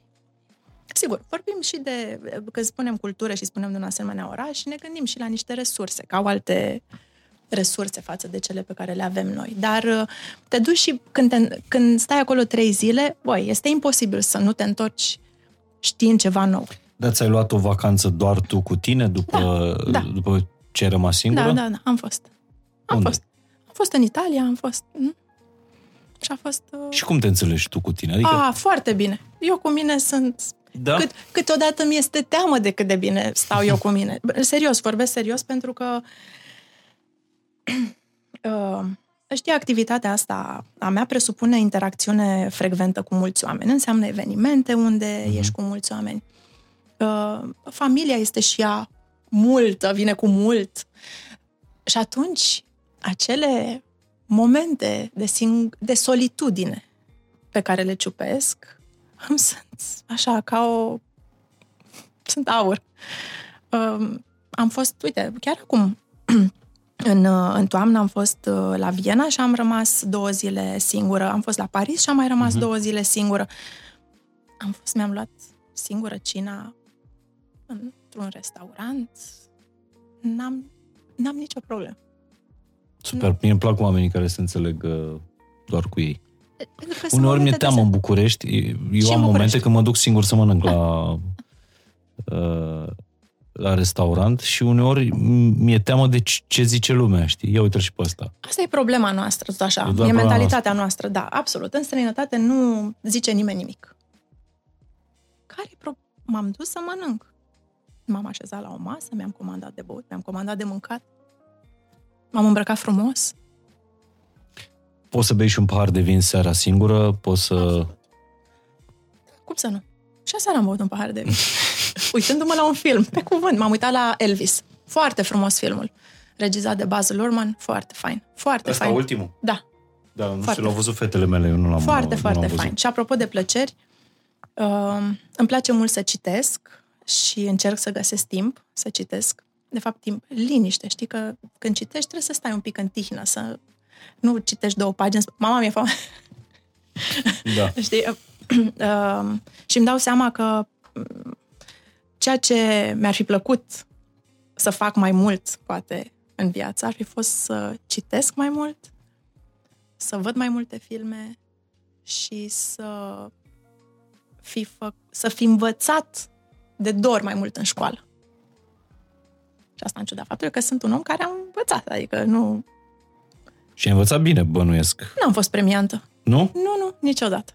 Dar care e cartea care te-a ajutat cel mai mult în, uh, în ultimii ani? Cartea despre femeia lui Osho. Și asta în ciuda faptului că Osho este privit așa destul de re- reticent Uh-huh. și am mai încercat să citesc niște cărți și nu m-au absolut, nu m-au Așa atins se numește absolut cartea despre Cartea femei? despre femei, exact Da? așa se numește, da. Și mi s-a părut că în momentul în care citeam de acolo, parcă citeam din mine. Da? despre niște trăiri pe care le aveam, despre niște lucruri pe care le gândeam și le Poți să, simțeam. poți să-mi dai un exemplu? Nu. Nu, nu. Mm. Pentru că am trecut totul, totul foarte mult prin filtru emoțional. Uh-huh. A fost spectaculos. Adică a fost la modul, păi da, da, da, așa simt. Da, da, da, fix de asta m-am gândit și eu. Da, deci de asta vreau să fac lucrurile Mhm. astea. Deci A cartea fost despre femei... Cartea despre femeia lui Osho. Nu știu, poate în alții nu o să aibă aceeași uh, rezonanță. În mine, la momentul respectiv, a fost uh, ceva wow. Deci, în cazul tău e un fel de cum să, pier- cum să transforme o pierdere devastatoare într-un în cel mai bun lucru care ți s-a întâmplat vreodată? Nu vreau să sp- nu vreau să dau, nu vreau să mă duc în extreme. Sau care ți se putea întâmpla la vârsta asta? Într-un lucru, o pierdere grea, Mhm. care s-a transformat într-un în ceva bun, da. Nu, uh, să știi că nu mă duc în extreme, mai niciodată. Adică Foarte bine. nu văd lucrurile la modul devastator Uh-huh. sau uh, absolut fantastic. Mm, Nu, n-am astfel de... Deci, la fel cum nu ești victima perfectă, nu ești nici supereroul uh, Nu. Nu. zilei. Nu, îmi place să fiu echilibrată și să... Îmi place să știu lucruri, dar în același timp să fiu conștient de, de faptul că nu le știu pe toate și Mhm. că am în permanență ceva de învățat. Asta este, ai auzit de Kaizen?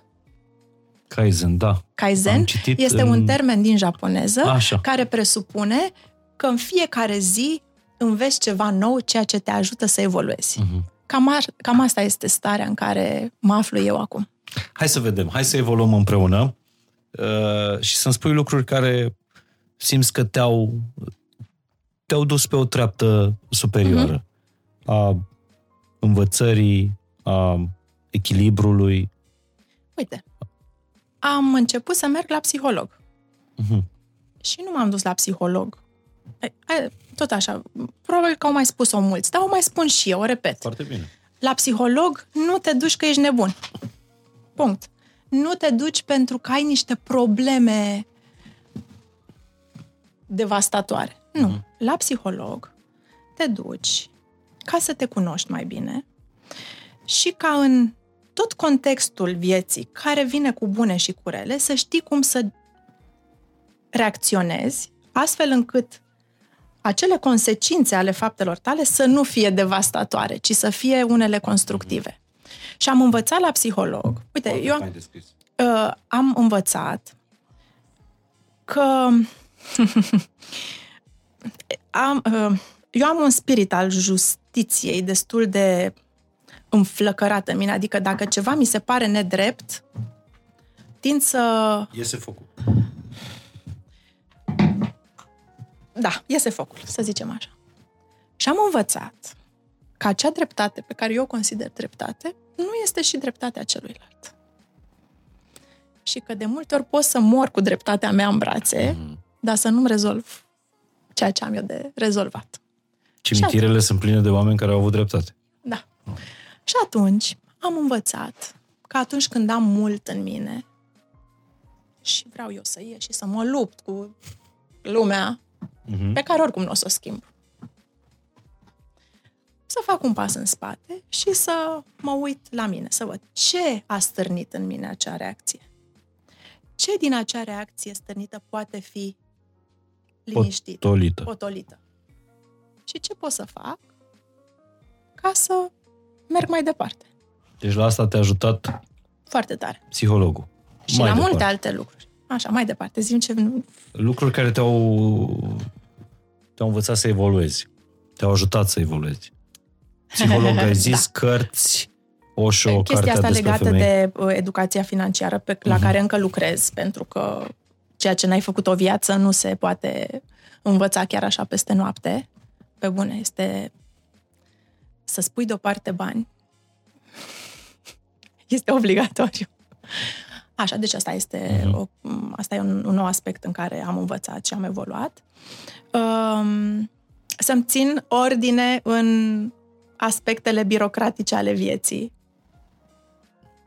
Asta înseamnă tot taxe, facturi, uh, Pe care, cu tot care ce n-am înseamnă avut o hâr- problemă. hârțugărie. Dar a, a fost nevoie să devin mult mai conștientă de ele și să le fac Mhm. atunci când trebuie făcute. Nu-mi place în continuare, nu că nu-mi place. I hate it. Dar uh, am capacitatea de a mă aduna și a spune, ok, acum asta am de făcut. Le fac și după aia respir liniștit. E foarte satisfăcătoare treaba asta când după ce termin de făcut ordine, Uh-huh. curățenie uh, sau pur și simplu îți termin o treabă. Mhm. Seara când îți deschizi un pahar de vin, vinul Sigur. ăla are alt gust. Este atât de Nu? relaxant și... Uh, Dar dacă nu-ți termin treburile într-o zi, Așa. te recompensezi cu vinul ăla? Dar vinul nu e o recompensă. Nu? Nu, e un moment plăcut pentru mine. Uh, sincer, rar se întâmplă să nu-mi termin treburile într-o zi. Pentru că aici vine reversul medaliei uh, atunci când alegi să lucrezi uh, pe cont propriu, să fii freelancer. Mhm. Lucrezi până noaptea, dacă este nevoie. Adică pe mine mă prinde deseori uh, ora 1 noaptea, ora 2 noaptea, lucrând. Și n-ai pe cine să dai vina a doua zi dacă nu e gata... Nu. N-am pe cine să dau vina, nici nu vreau să dau vina pe cineva. Mă- Îmi cam asum uh, acolo unde greșesc. Nu neapărat cu plăcere, dar Povestește asum. un pic despre ce filme, la ce filme ai plâns în ultima vreme, Sonia. ah, Sau nu plângi? ba de cum să nu plâng? ba plâng. Ba plâng, știți cum plâng? Ha, ha. um, am văzut uh, 12 Years a Slave. Da. Uh, fi- Marc este anul acesta în clasa 12 la liceu și, mă rog, o metodă pe care profesoara, a, profesoara lui de română a identificat-o în a le da niște subiecte despre care să scrie, niște argumentări, argumentații, Mhm. cum, cum, cum, esee, Așa. Așa. Uh, A spus, ok, eu știu că nu pot să vă forțez să citiți, că asta e generația, adică foarte greu găsești copii care să citească. Vă uitați la filme. Și le-a dat o listă de filme de astea, așa, cu mesaj, care să te duc și în istorie, în niște momente delicate uh, ale umanității. Și printre aceste filme era 12 Years a Slave. Este un film despre... Uh, E filmul care a câștigat Oscar, care a nu? câștigat și Oscar, exact. 12 ani de sclavie, da. Bun, nu este un subiect care să-mi fie uh, necunoscut. Da, știm cu toții ce a însemnat sclavia, știm cum erau chinuiți oamenii ăia, știm cum- cum erau tratați. Dar când vezi gradul de cruzime de care pot fi capabili oamenii cu ceilalți, cu alți oameni, uh, este ceva ce n-are cum să te lase. Ai- Am plâns și am dormit greu. Am adormit greu. Dar la povești de dragoste mai plânzi? Da, mai cum să nu? La povești astea cu happy end în care oamenii se... Cum să nu? Sunt foarte sensibilă, în ciuda aparențelor. De exemplu, eu am uh, filmul la care a plâns uh, foarte multă lume din jurul meu. E ăsta, de la zero. Știi? Un serial. Mini-serie, are vreo 8 episoade. Și prietena mea de la Popescu m-a certat că am zis eu la radio să vă uitați la serialul ăsta, că s-a uitat și că a plictisit-o îngrozitor și că nici măcar n-a putut să plângă la el. Nu știu serialul ca să pot să-mi dau părerea. Uh, Să te uiți la el. Deci plâng și la, Plânge lumea. și la drame, plâng și la iubire. Sunt uh, receptivă emoțional. Dar cum faci după o separare Mhm. și la vârsta asta la care uh, din tot ceea ce îmi spui îmi vorbești despre, îmi vorbești și mi arăți Mhm. maturitate, echilibru. Cum faci să mai ai încredere în bărbați? Și aici nu e o întrebare care vine de la mine, e o întrebare care e, de fapt, o chestiune care e pe buzele multor, multor de ce să n-ai femei. încredere în Mă bărbați? despar de cineva, nu mai pot să am încredere în nimeni. Dar eu nu am fost dezamăgită, deci nu am trăit o dramă în care bărbatul de lângă mine mi-a stricat viziunea asupra... Ți-a dărmat nu, încrederea. mi-a- Nu. Am încredere în bărbați, dacă bărbatul de lângă mine văd că este cum trebuie, mă iubește, de ce să n-am încredere în el? Până la proba contrarie? Ce? Cum să n-am? Nu. Uh, Doar că la vârsta asta și în contextul ăsta, în care ai și doi copii, în care uh, nu depinzi de celălalt. Mhm. Este un pic mai complicat să ajungi să faci niște, cum să le spunem, compromisuri. Mhm. Negocierea este mai, uh, mai grea. Mhm. Pentru că într-o relație care durează în timp, se negociază constant. Termenii mei cu termenii tăi, termenii mei cu termenii tăi. Și cred că există un pic mai multă inflexibilitate. Un- Dar și asta se educă, o educăm, lucrăm la ea. Serios, chiar lucrez la toate lucrurile astea la mine. Nu peste noapte, că nu pot să, Să fii schimb. mai puțin încordată când vine să vorba fiu despre... mai, nu mai puțin încordată. Să învăț, să mai, să-l mai las și pe celălalt să facă. Mhm. Pentru că am, eu cel puțin, vorbesc despre mine. Îi scrie doar pe, Da. pe lănțișorul tău. Am această apucătură de a spune, dar rezolv, chiar rezolv singură. Și aia, Mhm. și aia, adică e ok. Mm, Dar nu e, nu trebuie să fie așa. Trebuie să-l lași pe partener să te ajute. Dar asta se face cu exercițiu. Știi cum? Uite, dacă eu las o sac, dacă mergem la cumpărături Mhm. și sunt două sacoșe lângă mine, care trebuie puse în mașină. Și omul e în spate. Și sacoșele sunt lângă mine, eu sunt lângă mașină. A, păi trebuie să fac un exercițiu teribil de răbdare, să aștept să... Să vină... Așa. Și atunci, pentru că eu mână, a, deschid mașina, pac, i-am luat sacoșa, am urcat-o. Am rezolvat. Mhm. Și îmi rămâne și timp. Dar mă educ să nu mai fac așa. Deci ăștia doi ani, uh, că asta nu, nu te întrebasem, au scos mai multă energie feminină din tine sau mai multă energie masculină?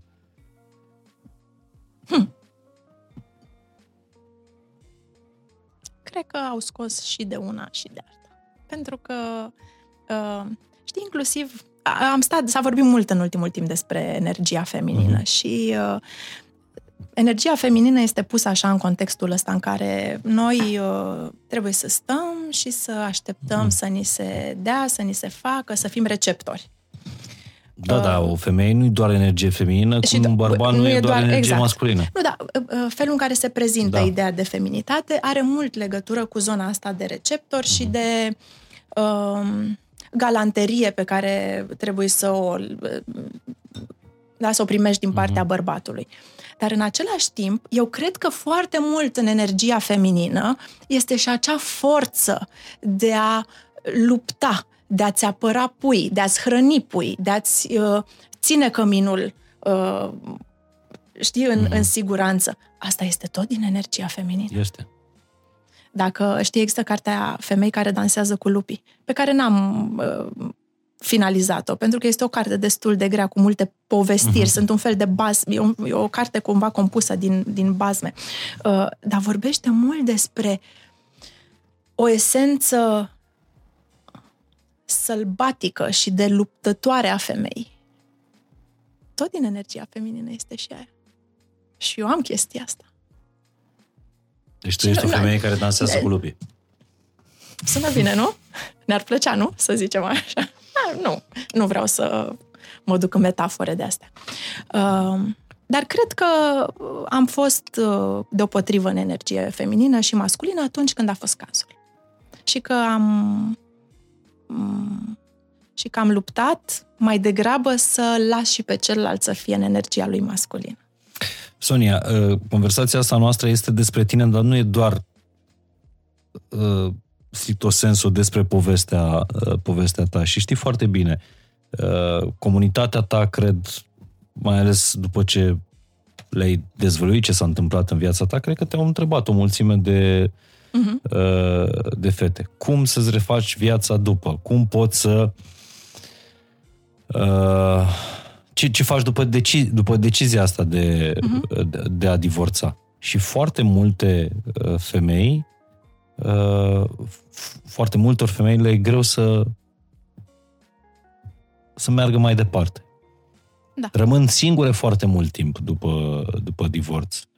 Ori din lipsă de încredere față de, uh, față de parteneri, ori uh, pentru că pur și simplu nu reușesc să treacă peste. Peste perioada aia Sigur. de doliu, uh-huh. cum spui tu. Uh-huh. Eu știu femei divorțate de ani de zile care încă sunt în doliu, nu la propriu, dar le vezi. Acum, după ce am uh, povestit, sigur că am avut un feedback și mai ales un feedback în privat, pentru că eu am o comunitate da, absolut... Da, am o comunitate incredibilă, care mă lasă mută de multe ori cu, cu perspectiva din care vede mm-hmm. lucrurile. Și am avut uh, un feedback fabulos de la femei care mi-au spus, Doamne, parcă ai vorbit pentru mine. Exact asta este ceea ce mă gândesc și eu să fac și a fost acea speranță pe care, de care aveam nevoie. Nu că va fi ușor, ci că este doable. Uh-huh. Uh, mi-a zis de ună zi, am, deci primesc mesaje, uite așa. Lungi. Uh, mi-a povestit cineva despre faptul că uh, a ieșit dintr-o relație, dintr-o căsnicie de lungă durată, nu din uh, dorința ei, ci din dorința partenerului și că nu are copii și că se simte singură, că se simte că nu are cu cine să comunice. Dar că citind ceea ce am scris, a, și-a propus să-și acorde ei mai multă grijă și să călătorească, inclusiv să ducă undeva câteva zile singură, să citească, să încerce să cunoască poate oameni, să, fie des- să se deschidă și să spună, ok, hai să vedem ce uh-huh. aduce viața către mine. Nu-mi permit să dau sfaturi nimănui, nu, pentru că experiența mea, chiar dacă poate părea similară cu a ta, poate avea niște nuanțe atât de diferite încât uh, ceea ce eu aș putea spune să nu fie ce trebuie mm. și atunci nu îmi permit să dau sfaturi. În schimb, pot să spun și le spun celor care îmi scriu că tot timpul există acolo, lângă ele, cineva care le poate sprijini. Trebuie doar să caute și să se deschidă, să se arate vulnerabile până. Chiar la modul ăsta, păi, uite, te-am sunat, știu că nu ești prietena mea cea mai bună sau, dar mă simt singură și am nevoie să mă văd cu cineva. Ai putea să... Nu este nicio rușine să faci chestia asta.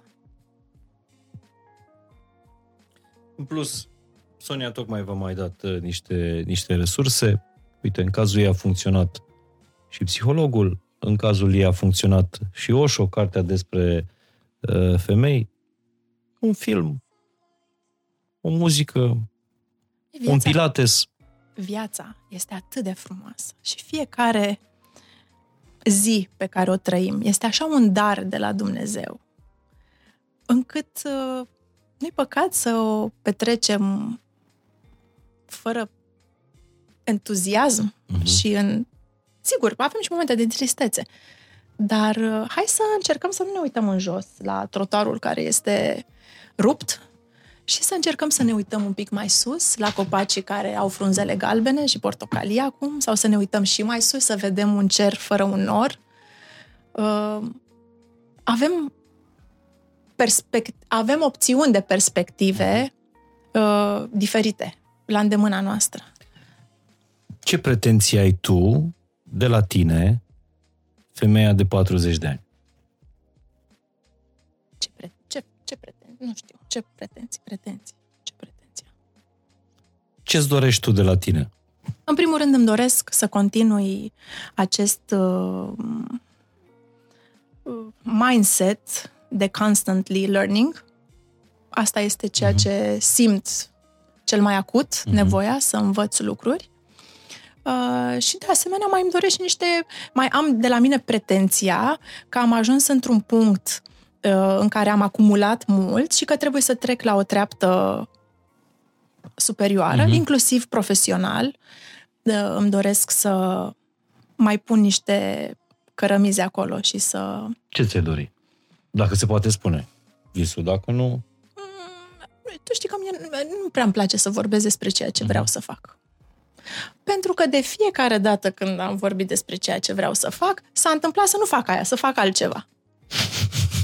Deci, nu, nu, nu vreau să... Nu, dar am, chiar, niște, am niște gânduri, dar uh, chiar le iau... nu glumesc urmăriți-o pe, uh, pe Sonia, pentru că pe, pe Instagram e Silver Sonia, nu da. e uh, Sonia. De fapt, cred că dacă dai Dacă căută, dai Sonia Argint... Nu are cum să nu-ți apară... Silver Sonia. Mă distrează că de la Silver Sonia, fiind așa uh, lipite cuvintele și seamănă, uh-huh. mai îmi spune, mai îmi spun unii Silvia. Nu no, Silvia, Sonia. No, Silver Sonia. Dar e foarte fain numele ăsta de, de familie. Da, este... Și culmea e că n-ar fi trebuit să mă cheme așa. Nu? Nu. Uh, ar trebui să mă cheme altfel, dar pentru că bunica din partea tatălui Așa. a divorțat când tata era relativ mic. Uh-huh. Tatăl meu a fost destul de afectat și supărat pe tatălui și a renunțat la numele lui și atunci, practic, numele pe care el l-a dat mai departe familiei este numele din partea mamei. Uh-huh. Uh, și te-ai gândit că repezi povestea bunicii? Vreau să spun că mă gândeam chiar la chestia asta, știi, apropo de femeile din familia mea, pentru că în familia mea femeia a fost tot timpul foarte puternică și mama mea și bunica din partea lui tata și străbunica mea. Străbunica mea a rămas văduvă la 40 de ani și a crescut trei generații de copii. Mm. A crescut-o pe bunica mea, adică pe mama lui tata, l-a crescut pe tata și ne-a crescut pe noi, și pe mine și pe fratele Și culmea e că i-a prins și pe deci tu, copiii mei. Tu ți-ai prins străbunica. Da, iar copiii mei au avut stră-străbunică. Wow. Da. Da. Și străbun... La ce vârstă a trăit? Uh, până la 97 de ani. Și a trăit până la 97 de ani singură uh, la o casă la curte, tot aici în, în București. Noi suntem toți bucureșteni. La mine toată familia paternă și maternă bucureșteni. Uh, la o casă cu curte, unde uh, avea uh, legume Crește. Singură până la 97 de ani, de la 40 la 97. Și nu singură până la 97 de ani, ci singură și autonomă până la 97. Autonomă. Autonomă. Ceea ce nu-ți dorești și ție. Îți dorești să fii autonomă, dar nu singură. Până la nu, nu, nu singură. Nu, nu-mi doresc să fiu singură. Îmi și nu sunt singură. Uh, îmi doresc să fiu autonomă și îmi doresc să trăiesc mult și îmi doresc... Și străbunica mea, apropo de trăit într-un anumit fel, este unul dintre oamenii pe care îi admir și care mi-au fost model. Uh, străbunica mea tot așa foarte ancorată în con- uh-huh. în meandrele concretului. Uh-huh. Așa. Uh, mânca... A fost foarte... o duoriță și ea, nu? Acum, na, sunt niște, sunt, e diferență mare de generații. Da, vezi da. povestea asta, 40 a rămas singură, da, bunica asta, ta la fel? Mă, da, da, foarte interesant. Acum stând și analiz... Ar trebui să mă duc la ceva, la o... Uh, la o știi, terapie de regresie? Uh, nu, nu, nu, se numește uh, Constelații? Constelații. Am fost, bai, am fost odată la constelații. Așa. Acolo am plâns. Acolo, păi, n-ai cum altfel. Deci, nu, eu n-am fost la constelații, doar mi s-a povestit aici la podcast. S-a povestit Raluca Anton. Și a fost și atunci da. când am, da. da, știu. Deci am plâns, a fost mind-blowing, cu tremurător. Uh, bun, revenind. Eu pe... Pe scurt, pentru cei care nu au prins episoadele atunci, uh, terapia asta constelației e un fel de uh, regresie, fel de, nu? Nu, este un fel de, hai să spunem, o piesă de teatru în care cei participanți intră în rolul... În rolul tăi. Nu, ai membrilor familiei, Așa. care pot să fie în viață, nu mm. trebuie să fie din trecut. Și, uh, practic, terapeutul îl întreabă, vrei să joci rolul lui Xulescu? Da. Și din momentul ăla li se, dă, li se dau niște informații de genul, uite, tu trebuie să duceți-vă și fă- vede- poziționați-vă și vedeți cum vă simțiți. Și după aia alătură personajele față în față și le întreabă cum, ce simți despre ea, cum, ce îi spune. E o chestie foarte complexă, mi-e greu să o descriu în cuvinte, dar este uh, atât de relevantă pentru felul în care cineva te-a făcut să te simți, pentru Mhm. nu, trebuie, trebuie să trăiești chestia asta acasă. Mie mi-a fost teamă de ea. Foarte teamă. Ce mai faci acum? Nu știu. Este foarte intens ceea ce se trăiește acolo. Da. Și uneori mi-e teamă de atât de multă intensitate în zona suferinței. Dar bănuiesc că atunci când te duci în zona suferinței și scoți din tine și conștientizezi niște lucruri, acolo vine și, vin- de acolo vine și vindecarea. Mă gândesc. Mhm. Nu știu. E, e complicat. Te-am, te-am întrebat ce pretenții ai de la tine, dar aș vrea să te întreb și ce pretenții ai de la bărbatul care să fie lângă tine.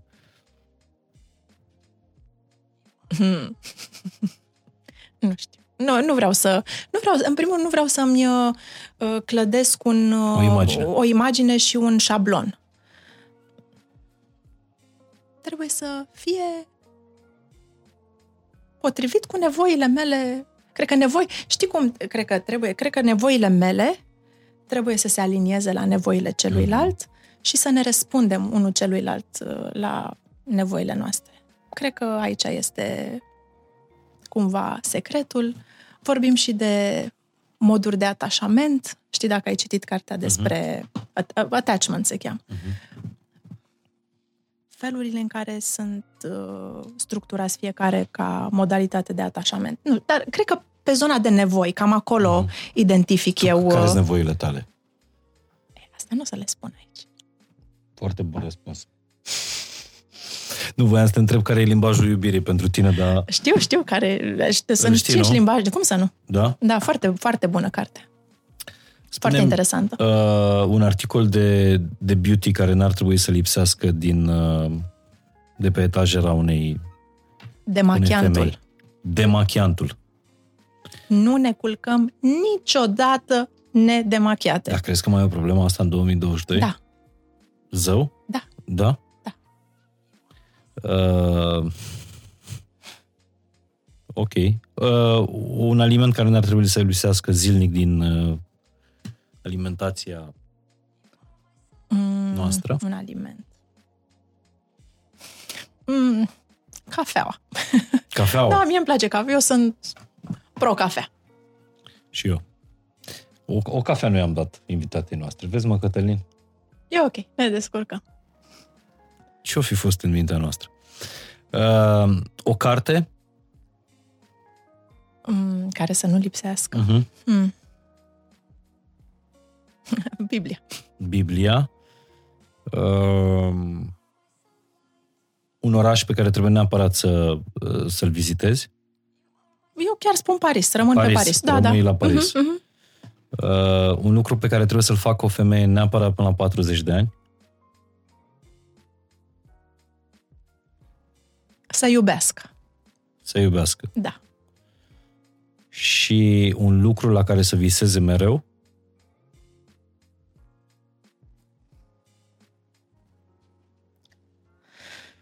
La viața pe care și-o dorește.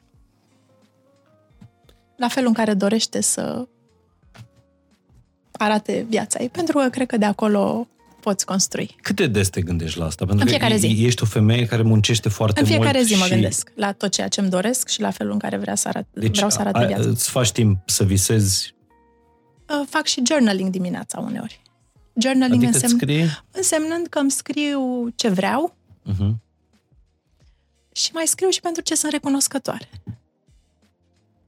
Nu fac în fiecare dimineață acest exercițiu, dar de trei ori pe săptămână îl cam fac și am umplut o agenduță anul ăsta. Ai scris ceva? surprinzător. Și felul în care uh, știi, ce, ce, după ce scrii, știi, ai un sentiment ăsta așa de împlinire, de uh, parcă internalizezi ceea ce scrii uh-huh. acolo.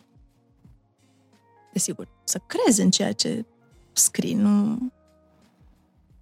Și în fiecare zi eu știu ce îmi doresc de la viață, știu cum vreau să arate viața mea, am știut, în principiu am cam știut, dar am navigat printre diverse situații pe care, na, viața ți le scoate în cale. Și cum e în ținta mea, precum săgeata, în drumul meu, precum apa. Exact. Vreau să-ți uh, ofer uh, un vin bun. Îți mulțumesc. Uh, pentru că știu că îl consum nu de alta. Măcar așa, pahar cu pahar, de la partenerul nostru Beciu Domnesc. Ăsta este un vin destul de, de rar, se numește Mirabilis Machina, nu se face în toți anii. Mm-hmm. Uh, tocmai de are numele ăsta, Mirabilis Machina, este de fapt natura, care uneori uh, ne dă, alteori nu ne dă, trebuie doar să avem răbdare și să credem în legile astea ale, ale naturii. Îți mulțumesc Eu foarte mult, roșu... îl apreciez și abia aștept să-l uh, degust. Cu, cu mare drag. Și nu cu singură, după cum spuneai. Dacă vrei singură, dacă nu vrei... Da, eu mă bucur tare mult că mi se pare că uh, discuția asta cu tine a fost așa un fel de stâlp de încredere că nu există nici nu se poate, nici e prea târziu, dar ce, ce mă mai fac acum, dar ce o să zică lumea, da... Oh, Doamne, ce o, să, ce o să zică lumea? Lumea, spun eu, lumea o să-și arate fața mm, o să-și arate fața în diverse situații. Uh, eu am avut niște surprize teribile și am avut niște surprize, mai ales de la femei, de la care mă așteptam da? la mai multă compasiune și la mai multă Înțelegere, susținere. Uh-huh.